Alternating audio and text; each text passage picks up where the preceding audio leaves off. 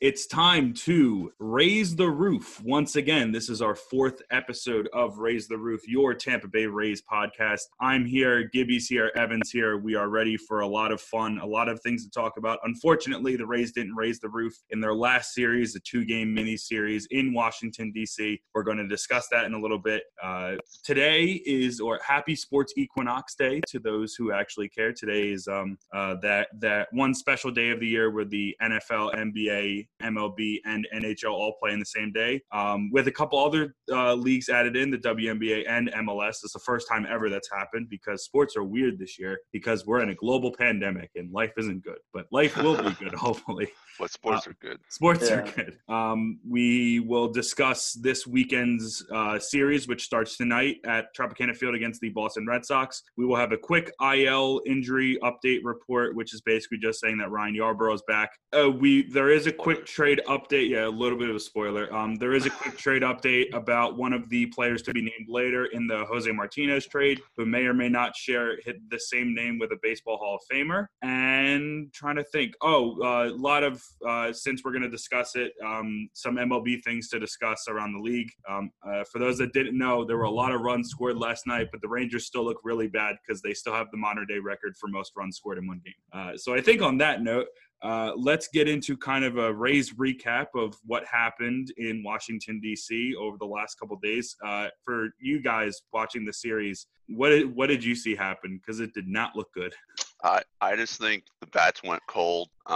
And, you know, Scherzer, we were getting some hits on Matt Scherzer in that first game, but he just kept going and was able to get out at those innings unscathed, basically. And just all those... Yeah, we just lost. I think our bats just went cold over this weekend. I mean, we kind of bounced back in game two, scoring three, but the offense definitely wasn't as productive as it could have been. So, yeah. And also our pitching was so-so, you know, in this series. So hopefully we're looking for Ryan Yarbrough to really bounce back and get our pitching going again. Yeah, I think difference was they took advantage of the men on base, and we did. I mean, I don't know exactly, but how many we left on base, but I feel like we left like at least 10 people on base. Oh yeah, we did in game one.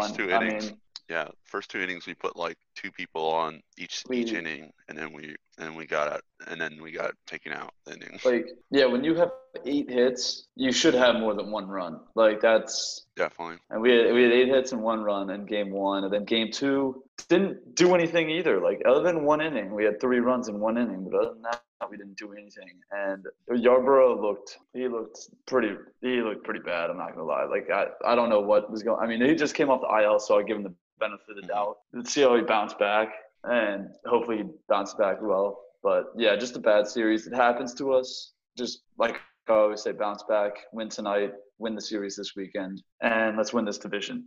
Yeah, I completely agree. I'm looking up some stats about a couple things that happened. So I've deemed that the problems that the Rays have had this year, both in this series against the Washington Nationals and in a previous series against the Baltimore Orioles, I've deemed it that they are now cursed when it comes to playing teams inside of the DMV area. I do have something to back that up, so I'm not just, you know, saying that just to say that. So right now they're 0-5 against teams in the DMV. For those that don't know, the DMV is Washington, D.C., Maryland, and Virginia. So obviously, you know, the Nationals play in D.C., Baltimore plays in Maryland. So they're 0-5 this year against them. And I just saw they are 6-12 against the Nationals at either RFK or Nationals Park. And since the Nationals were a thing, and all time, so they were 46-46 in the 2010s decade, according to MLBCube.net, against the Orioles at Camden Yards, winning 51-44 at home. They have a much better winning percentage at home than they do away, because it's they're 109-91 at home against the Orioles, but 90-106 away against the Orioles, including that sweep earlier this year. So honestly, there might be some merit to that they just don't play as well against the Orioles and or Nationals at Nationals Park and Camden Yards. I just think there's a curse. I just think it's they're cursed. There's some sort of curse that has happened. I mean, clearly. So what would you call it? I would just call it the curse of the DMV. I think it's as simple as that. I mean, in the last, the last 5 years against the Orioles at Camden Yards, 0-3, 6-4, 4-6, 5-5, 2-8. So that's, as of right now, that's three of those years are losing records. One of them is a 500 record, and one of them is barely above 500. That was last year. And it's not like it doesn't make much sense because it's not like these teams are. I mean, yeah, I know the Nats won the World Series last year, but and Scherzer's a really good pitcher. We haven't played the Nats in 3 years, and we got swept in DC that year. It's not like it's weird because it's not like these teams are. The Nats and the Orioles have not been that good, like other than last year, obviously, when the Nats and the Nats still last year weren't even that good. They just had one hell of a postseason run. Mm-hmm. But like obviously that was a struggle. I mean I want to say it's kind of similar to the Yankee Stadium curse for us, excluding this year. But I mean Yankee Stadium is tough to play out anyway. No disrespect to the Nats or the O's, but it's just harder to play at Yankee Stadium than it is to play at Nationals Park or Camden Yards. It's like one of the hardest ballparks to play at. Just you got all those fans, and they're all screaming at you. But, I mean, most baseball players don't really care about that, too. And it's hard for the Rays especially because they're not a home run hitting team. They're more of a ground ball team, and the Yankees are a home run hitting team. So, like, the Yankees stadium just favors the Yankees big time in that. Definitely. And we were able to keep them in the yard this year, but other than that, we haven't been able to play well against the Yankees at any other year than this. And the Orioles are the same way too. Let's not forget that the Orioles. True. I mean, though the Orioles aren't the best team in the world, they are accustomed to hitting a lot more home runs considering that Camden Yards is a hitter's park. I do kind of want to – so I guess a couple things about the – so other than the fact that, there's a curse, in my opinion, I think that, a couple things to kind of address about last weekend's or about the series a couple days ago being a mini series. We did kind of say that, or I said that I felt like there was going to be some sort of a split. So maybe they'll end up sweeping both games of the Trop. Who really knows? I'm glad they're getting back to the Trop this weekend because I think that they have had their struggles on the road this year. They've had their struggles obviously in the DMV. They've had their struggles in Buffalo against the Blue Jays. So there's there's actual merit to saying that.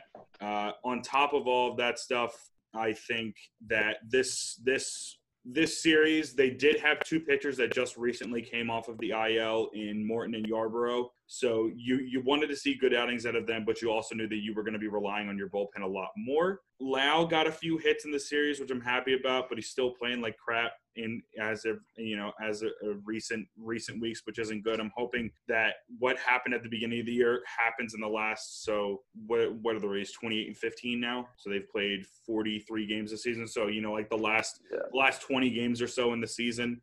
Or the rest of the season. 15. Yeah, so they can kind of turn things on like that.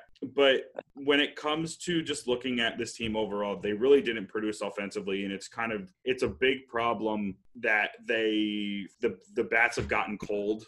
And I'm really concerned about that moving forward is that the bats are getting cold a lot quicker. Meadows really isn't having that much of an impact this year as he did last year. And honestly, I was just going to say Meadows.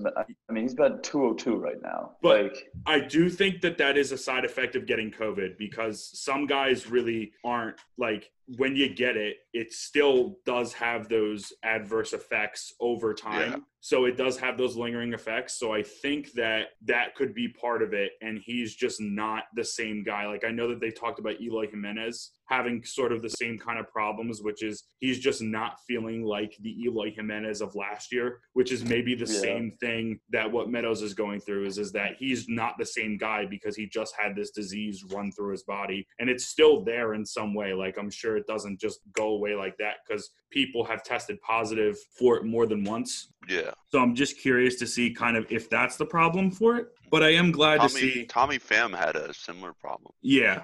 Yeah, but then he also got hit in the I think he got hit in the hand, right? He broke his hand. Yeah. Hand. Yeah. But yeah, so other than that, I mean, Arozarena's still hitting well. Obviously, Brosseau's hitting well. So I'm hoping that those guys can try to carry the team more, but we need the bigger bats to come out. We need Renfroe to really hit well towards the end of the season. We need Lau to come back to the guy that he was before. We need Adames to start hitting for more power. There's guys that we rely on as a team that they haven't produced as much. Like, I don't understand why Brosseau plays once every, like, 5 games. Like, I feel like he rarely ever plays. He's batting, like, 330. Yeah, they got to put him in more. He's much better than Choi. He's much better than Choi in terms of his offense. I don't know about his defense. And Tsutsugo. Tsutsugo's batting 196. Granted, he does have, like, he is probably leading the teams in home run, but, like, still. Wait, how many home runs does Yoshi have? He has – oh, wow, probably not. He only has 6. Oh, yeah, Lau has, like – yeah. But still, that's – I mean, I'm glad that Tsutsugo's hitting better. I wish that other things happened, but, you know, I'm just hoping that they can, you know, they can right the ship. I don't know if you guys have any last comments about the series. No, that's all. We just got to get our bats back. Last thing I want to say is that I'm just disappointed that we only scored 3 runs on Anibal. I mean, this is a 6+ ERA. I just think we definitely had the potential to put up like at least 5 on him. But it was just one of those series. Really doesn't matter. I mean, Blue Jays did beat the Yankees 2 out of 3, so I think we got 4 games in front of the Blue Jays now. But yeah, just bounce back, win this series against the Sox, then should be fine. Yeah, maroon Sox coming. So that's kind of our recap of what happened. Obviously, we're going to get into our preview in a little bit. Just a quick thing about what happened in Major League Baseball yesterday. So for those that didn't know, 2 teams ended up scoring 19 runs or more, which I don't even know that. I feel like that's the first time in Major League Baseball history that happened. And if not the first time, one of the first times. There was a scorigami yesterday for those that know who John Boyce is of SB Nation and know NFL scorigami. Basically, that's when a score that hasn't happened before happens in a game. So the 29-9 scoreline of the Braves-Marlins game was the first time that a 29-9 game has ever happened in Major League Baseball history. So that was a cool thing. The Braves now have the modern-day NL record for most runs scored in a game. The fact The fact that the Marlins scored 9 runs in itself should be enough to win and still lose by 20 is that – that's honestly hard to fathom how that even happens. But yeah, Adam Duvall had a monster night. You score 9 runs and you win that game. I bet 9.5 times out of 10, and you didn't even come close to winning the game. You lost by 20. You got tripled. You literally got tripled. Like that's God. I can't even. That's hard to believe, honestly. That's crazy when you just said it like that. Oh, they scored 9 runs and then they lost by 20. Like, yeah, you score 9 runs and you're like, okay, we should win the game. Like, when a team scores 9 runs, I wonder what the probability is when they win the game. Or like, how many times you score 9 runs? How many times you win? The game? And then you lose by 20. That's insane. Yeah. So Adam Duvall hit 3 home runs. I think for the second time this year, and the Braves have had a guy hit 3 home runs at least 4 times that I can remember, because they had Ozuna and then I think, or maybe 3 times, because this happened, Ozuna happened, and then another guy hit 3 home runs after Ozuna's game, and it was like the first time that a team had guys hit 3 home runs in a game, back-to-back games. Mm-hmm. So they're looking really, really formidable. Really glad that we took that series split earlier in the year, because they weren't as good then as they currently are now, because they're on some other level right now of offense. Obviously, the Brewers defeating, I believe it was the Tigers, 19-0. The Tigers aren't really going anywhere this year. That was brutal. It was a brutal beatdown. The Tigers had the worst record in baseball last year, won less than 50 games, and I kind of feel bad for them because I don't want them to suffer like this. But like I said before, the Rangers still have the modern-day record for most runs scored in the game, 30-3 route of the Orioles back in 2007. It is funny because I think that the Rangers are like 3-17 or some crazy stat like that since Tatis swung away on 3-0 and hit the grand slam, which just shows you how good. Yeah, good. They deserve that for getting so uptight about that. It was a really, really bad look for the Rangers. It was a bad look for Jace Tingler too, who was the manager of the Padres. Awful. But yeah, the Padres are on some other level, and then the Rangers are on the exact opposite level. Good. The Rangers deserve that. I was pissed how people were mad about Tatis swinging on 3-0. It's like, dude, make a good pitch if you don't want him to hit a home run. Didn't the Braves Didn't the Braves get a grand slam in the ninth inning? Yeah, it was in like the seventh or the eighth inning. It was on a 1-0 pitch, and people were like, "Oh no, all the baseball traditionalists are gonna go crazy because Austin Riley hit a grand slam on 1-0 when they were up 20." It's like, that's so funny. Yeah, it's. I have a question for you guys. With what the Padres and the Braves doing lately? Are their offenses really good, or is the pitching in the NL bad? The Braves pitch. I don't know. I think it's probably the pitching because like the Braves pitching hasn't been that good because they lost Soroka for the year. Yeah, Fried has been better, but yeah, the Padres pitching isn't that good either because Paddock's regressed and they did get Clevinger, but they've only had Clevinger for like one or two starts. I mean, other than the Dodgers, what are the rotation? I mean, the Marlins have a very low key, really good rotation. The Phillies have a good one too in Nola and Wheeler, who's really turned into a good pitcher this year. The Cubs have Darvish and Lester. No, Darvish. No, Lester's not Lester. The Kyle Hendricks. Right. And they have, I think they still have Tyler Chatwood, and I think Lester's. I don't think he opted out this year, but I don't know how well he's doing. Oh no, yeah, he's playing on the Cubs. Yeah, but and the Reds have Bauer, who's been an absolute stud. Yeah, Gibby, what do you think?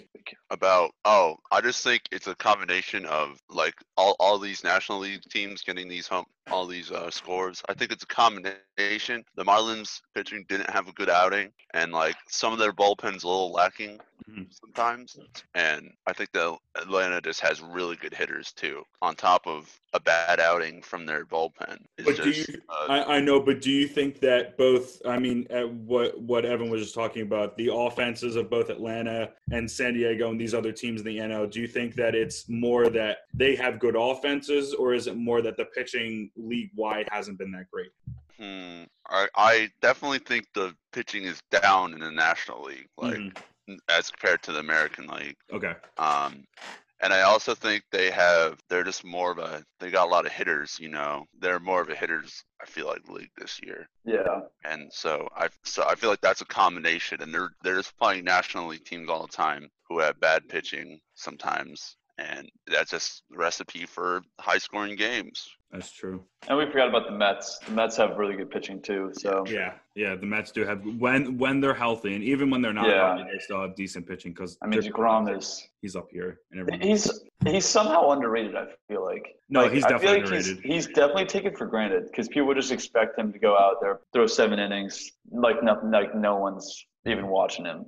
I feel really bad for Grom, honestly. But he's won back-to-back Cy Young, so I don't really think that he's getting angry that much. Oh no, not at all. He's getting paid. I want to pose this question to you guys. So I talked about this to you guys before the podcast, and I know that I think I mentioned it at the beginning, but Roberto Clemente Day was just celebrated throughout Major League Baseball. I know the Pirates, for the first time in quite a while, all their players wore the number 21 on their jerseys, Roberto Clemente's number.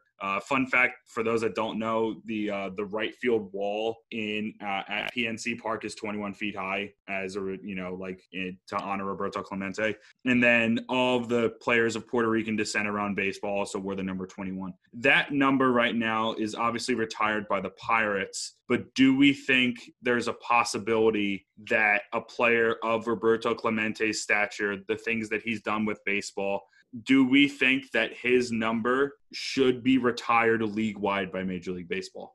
Jackie? Yeah, Jackie. I like that idea, you know, because like Jackie Robinson was 42, Robert Clemente is 21, 21 times 2, 42. Ooh, I didn't even think about it that way. You know. No, so I feel it makes sense. He has a lot of contributions to baseball, you know. I don't know much 21 players now, and even if there were 21 players who have the number 21, I don't think that there's many. You would just grandfather them in like they did with I'm blanking. You're talking about Mariano? Yeah, Mariano Rivera. Yeah. So Evan, I feel like it makes sense. Evan, how do you feel about that? I said I'd be for it. Okay.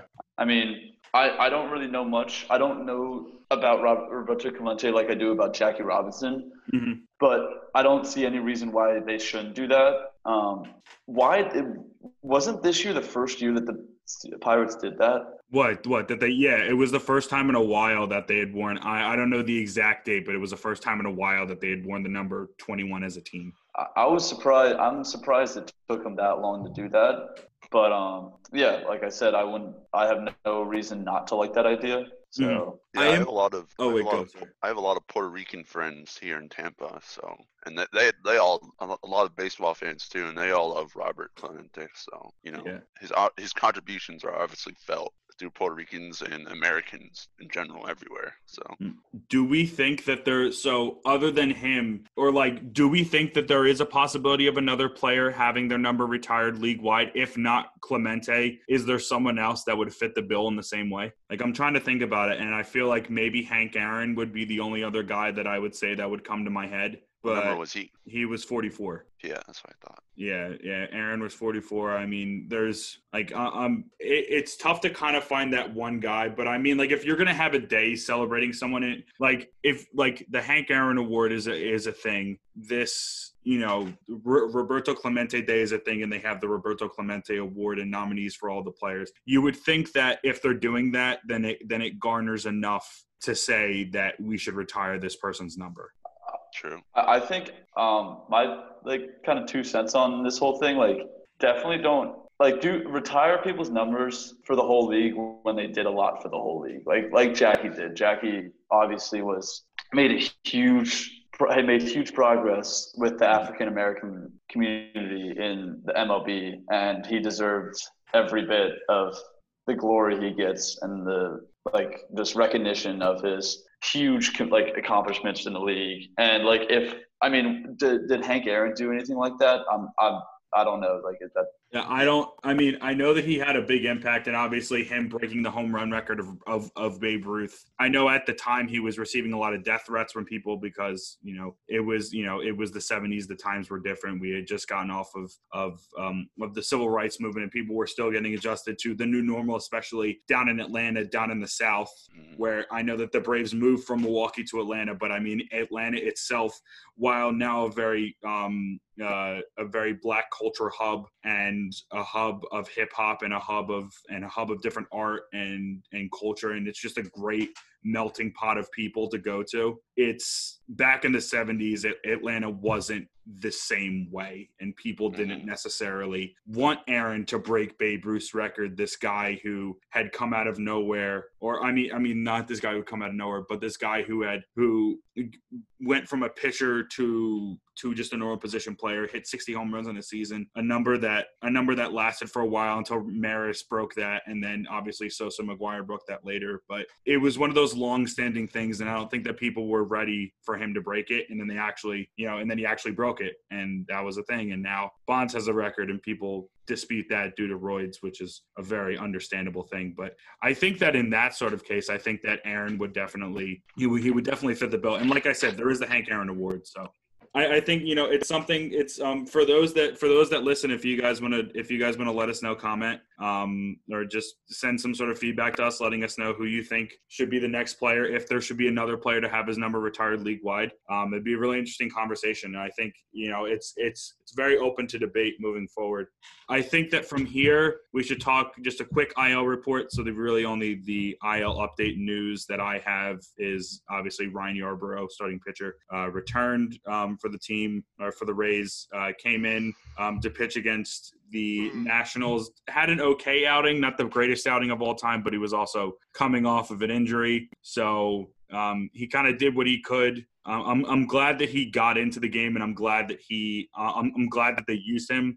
He pitched 2 2/3, gave up 4 earned runs, 6 hits. That wasn't great. He's not really had the greatest year this year in terms of, where he's been before, but I know that he can rebound toward the end of the season. So I don't know. How did you guys think about his outing and, your hopes of other guys coming, getting healthy on the IL right now? So, you got it. Okay. So Yarbrough only pitched 2.5 innings, right? Mm-hmm. He got pulled out.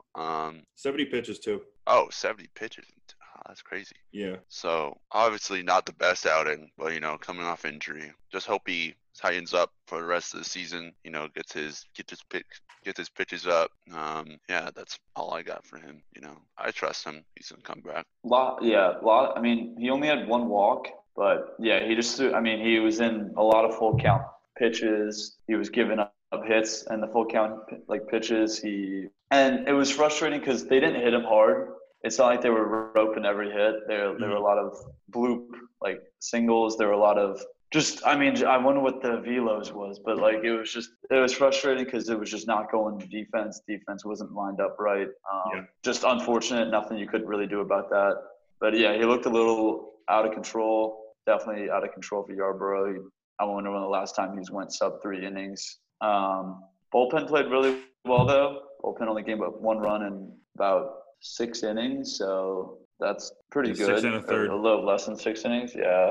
Wait, I think 5 and a third. 5 and a third. Yeah. But they looked good. It's always good to have a good – I mean, bullpen kept us in it. We had a chance to tie it. We had runners on for a second and third with 0 outs and only got one more run in.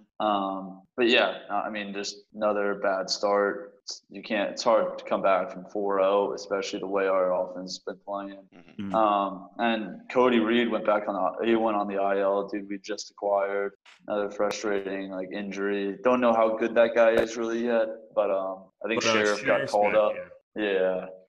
So that's I would say that's pretty good because I like Sheriff and I think he's a proven I know him more than I know Reed, so mm-hmm. I don't really know exactly what that's going to be. I mean, I feel like they're kind of in the same place where they're just right now they're kind of just filling in as an arm in the bullpen while we get other guys healthy, and they'll probably be there for the rest of the year and for the stretch run because so many guys in our bullpen and on our staff have gotten hurt and or aren't playing for the rest of the year or aren't pitching for the rest of the year. So, yeah. Yeah. And, hey, nothing like – no better team to play when your offense is struggling than the Red Sox. So – That is true. A quick standings update before we get to our preview of the Red Sox. So right now, like I said, the Rays are 28-15, still the number 1 overall seed in the AL, best record. Oakland and the White Sox, the surprising White Sox, the surging White Sox, are currently 2-3. So Oakland's 26-15. The White Sox are 27-16. In terms of the rest of the AL East, Toronto right now is 24-19. They're 4 games back. They just lost to the Yankees, who snapped a 5-game losing streak. The Yankees are 6 games back at 22-21, not really having a great year, suffering from a lot of injuries and a lot of setbacks. And then I would say kind of one of the big surprises of the AL this year is the Baltimore Orioles, who are currently 20-22. They are 7.5 games back in the division, but I think they're only a game and a half back of the second wild card, which would be the Yankees. So to see Baltimore get into a playoff spot would be hilarious. I do want to say the two teams that got into the ALCS last year, the Yankees and Houston, are a combined 44 and 43 this year. Yeah. So Houston's playing .500 baseball, not really that good, but yeah. And then I guess kind of sleeper teams, if you want to consider them sleeper teams. So I would say the top 3 seeds the top 3 teams in the AL Central are probably going to all go to the playoffs. Obviously, Oakland and Houston right now, Tampa Bay and Toronto, and then there's a race between the Yankees and Baltimore for that 8 seed. But a surging team right now, 6-4 in the last 10 games, the Seattle Mariners, who are currently 19-24. They're a couple games back of the Yankees right now. So I'm trying to see. They're 3 back in the win column, 4 in the loss column. So that's 3.5 games back they are of that last playoff spot. So let's see. It'd be interesting to see what kind of happens there. We will see moving forward in the NL. Things are a little bit tighter. San Diego right now is tied for the race for the second most wins in baseball. They're 28-17, so that's kind of fun to see them slam Diego, and the White Sox have really done a lot of good things. So that leads us into tonight's. Oh wait, sorry, go. That would be interesting. Little Rays Astros rematch. I'd like to see that. And that's wild. That's crazy to think about. The Astros are on the outside looking in right now. I'd like to play the Astros. But I'd like to that'd be a great feeling, beating the Astros, especially all that's happened in the first round. That is true. But it is also interesting. I'm on ESPN right now, and they have 100% playoff probability of the Rays, Oakland, the Dodgers, and the Padres, which is really interesting. Shout out to the Padres. They're 100% even this year. That's just crazy to me that they're saying they're 100% in when they haven't clinched. I'm not saying they're 100% right now because the Rays are kind of in a downswing, and I'm hoping they can improve this weekend, which we'll talk about in just a sec. But yeah, they are kind of in a downswing, so I'm not going to say they're 100% yet. Yeah, but we got a lot of batting practice this weekend, though. So that is true. Hey, let's not. Hey. Who knows what's going to happen with the Red Sox? Because the Red Sox might come out of nowhere. But that's true. So that does lead us into talking about this current weekend series coming up against the Boston Red Sox, who have underperformed this year by a lot. They're currently 15-29. If we're looking at probable matchups for the weekend in terms of pitching, Josh Fleming's going tonight, who's currently 3-0 with a 3.52 ERA. Friday night will be Snell, 3-1 with a 3.74 ERA. Saturday, Tyler Glasnow, 2-1 with a 4.35 ERA, and Sunday, Charlie Morton 1-2 with a 4.94 ERA. Again, his third start off of coming back from the IL. How do we feel about this weekend's series against those Boston Red Sox? We gotta win 3 out of 4. I think. I don't think we'll sweep them again. I mean, we swept them in Fenway 4 games. I don't think that's gonna happen again. The Sox do usually play well at the Trop too, but. Just to bounce back, we got to win 3 out of 4. I think get our confidence back. I think we've lost a little bit of confidence at the plate. But they're the worst team in the AL standings wise. Can't believe that's true. I can't believe they're worse than the Royals. We gotta bounce back. Gotta win 3 out of 4. Start strong tonight. I think we will. I think we'll start strong tonight. Who's pitching? Slager? No. Who's pitching tonight? Josh Fleming's pitching tonight. Fleming's pitching tonight. He's looked. Knock on wood, but he's looked really good. 3-0 with a 3.5 ERA. In his first 3 career starts, can't ask much better than that. I will say, just to quickly interrupt, so you were talking about how those Sox are playing at the Trop in recent years. So dating back to 2015, the Rays are, so this year 1-1, last year 4-6, 2018 5-5, 2017 4-5, 2016 4-6, and 2015 4-5. You have to go back to 2014 was the last time that the Rays had a winning record at home against the Red Sox. The Rays have only had 6 winning seasons in terms of home record against the Red Sox, so that's not that good. But we'll see what kind of happens this weekend. How good this Red Sox team is, or how bad they are. How confident are you guys in them snapping that streak this year? I'd be pretty confident. I think we can win at least 2 games out of this series, at least, unless they play us really hard, which I don't think they really got that fight in them, to be honest, this season. But I wouldn't ever count them out because they got good players on that team still. It's just kind of mediocre pitching. So we just really need our bats to come alive in this series, and hopefully we can just take that W in the series and just get our momentum going towards the end of the season into the playoffs. Yeah, their first 4 are still really good. Verdugo has, he's definitely not worth bets, but I don't know how well he's playing, but their 3 through 4 are still Devers, Bogarts, and Martinez. I think Bogart's been the most underappreciated player in the whole MLB. He's just been very overshadowed. He's batted .290. I feel forever. He always kills us. I'm a big Xander Bogarts fan. I love what he does. He comes in and out every day. Doesn't get the recognition he deserves. He has been overshadowed by Martinez, Betts, Benintendi. A couple years ago, and Benintendi was really good. But he comes in, does his job, does it really well, and I'm always scared of him whenever he plays Tampa. And Martinez, you always got to be wary of him. Always the threat going yard. Vasquez, I don't know how he's playing this year. He's batting .278 this year, which is still really. For a catcher, that's really good. He was really good last year. But also, they are very top heavy. They are, yeah. They're the bottom after Vasquez, Munoz, Bradley, Dahlbeck. I don't know who that guy is. And Bobby Dahlbeck. So, Bradley.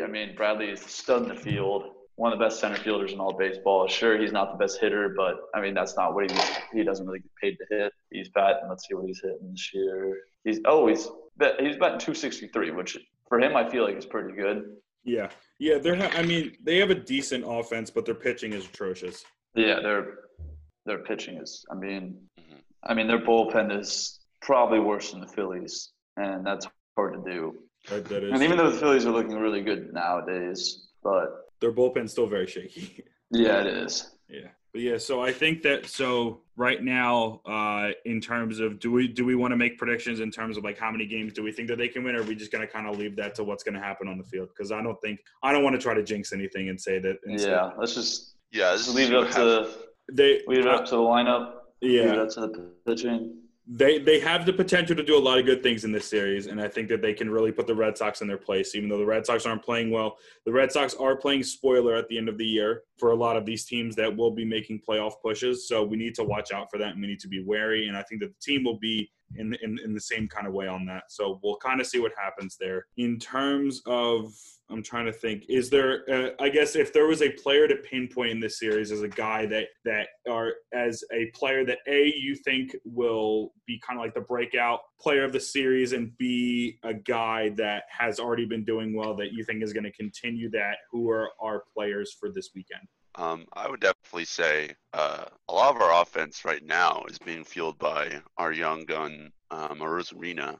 So I'd like to see him keep up what he's been doing these past few series, keep getting hits, and hopefully he can get some other guys going too, because they don't want to get shown up by a rookie. So we're not like a rookie, I guess. Yeah. No, I know it's a young player. I could see Renfroe going off this series. Okay. Like, I think I could see I don't know. It's one of those weird feelings that Renfroe might get the back end a little bit, maybe give us 2 or 3 home runs this series. Mm-hmm. Maybe that's my heart talking over my brain, but no, I feel that. No, I can see it. I'm going to say that I think that Brosseau is going to stay consistent, and I think that he's going to keep doing what he's been doing. And I'm going to say this because I really want it to happen. I need Lau to break out this series. If he's going to be consistent and going to be good by the end of this year, I need him to hit. I need him to hit at least 500 in this series. I know that I'm probably asking too much there, but I need him to get multiple hits in all 3 games and hit a couple home runs and just get back into that production level that we saw him at the beginning of the season. Definitely. I like this lineup a lot. I like it. I've got a lot of speed in this lineup. I mean, it's Margot, Arozarena, Meadows, Brosseau, Renfroe, Lau, Adames, Kevon Smith, and Wendell. So I like that lineup a lot. Mm-hmm. I'm assuming the pitcher we're facing is lefty because we got a ton of right-handed batters in the lineup. Brosseau's finally back in the lineup. But yeah, this is great. I'm so glad that he's back in the lineup. I forget if he's a lefty already. But yeah, when you guys check that? Who? No, the Red Sox? He's a lefty. He's a lefty? Okay. Might kick him. But hey, last time we had Margot and Arozarena in the 1-2 spot was against the Yankees and scored 4 runs in the first, so that's a good sign. I like that. It is. I like that. I think it was the same top 4. It was Margot, Arozarena, Meadows, and Brosseau, because Margot led off with a double, then Arozarena hit a bomb, and then Meadows hit a single, then Brosseau hit a bomb. So I think it's the same 4 in that game. Oh, well, hopefully that'll give us a lot of good vibes moving forward, because that was a good way to end it. That's one of the last wins that we've had in recent memory, because I mean we did take 2 out of 3 against the Marlins, but yeah, I think we've lost the last 3 out of 4, right? If we're looking at it like that. Yeah. 3 out of 5. 3 out of 5, yeah. So that's not great. Maybe this will just be a hiccup, who knows, but they really need to pick up the bats this weekend, and they really need to play much better than they have been, or I guess much better than they did earlier this week against the Nationals. Definitely. Again, the Nationals kind of have our number at their place, and the Red Sox have their number at our place, but that doesn't mean that things can't change this weekend. Yep.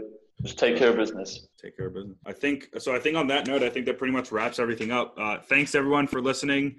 Spotify is still kind of our main thing in terms of places you want to listen, but there's a bunch of other places that you can listen to. I think Pocket Casts, Anchor, and Breaker are a couple new ones. Well, Anchor has always been there, but a couple new ones have come up. Make sure to follow us on Twitter at Roof Raise. And that's pretty much it.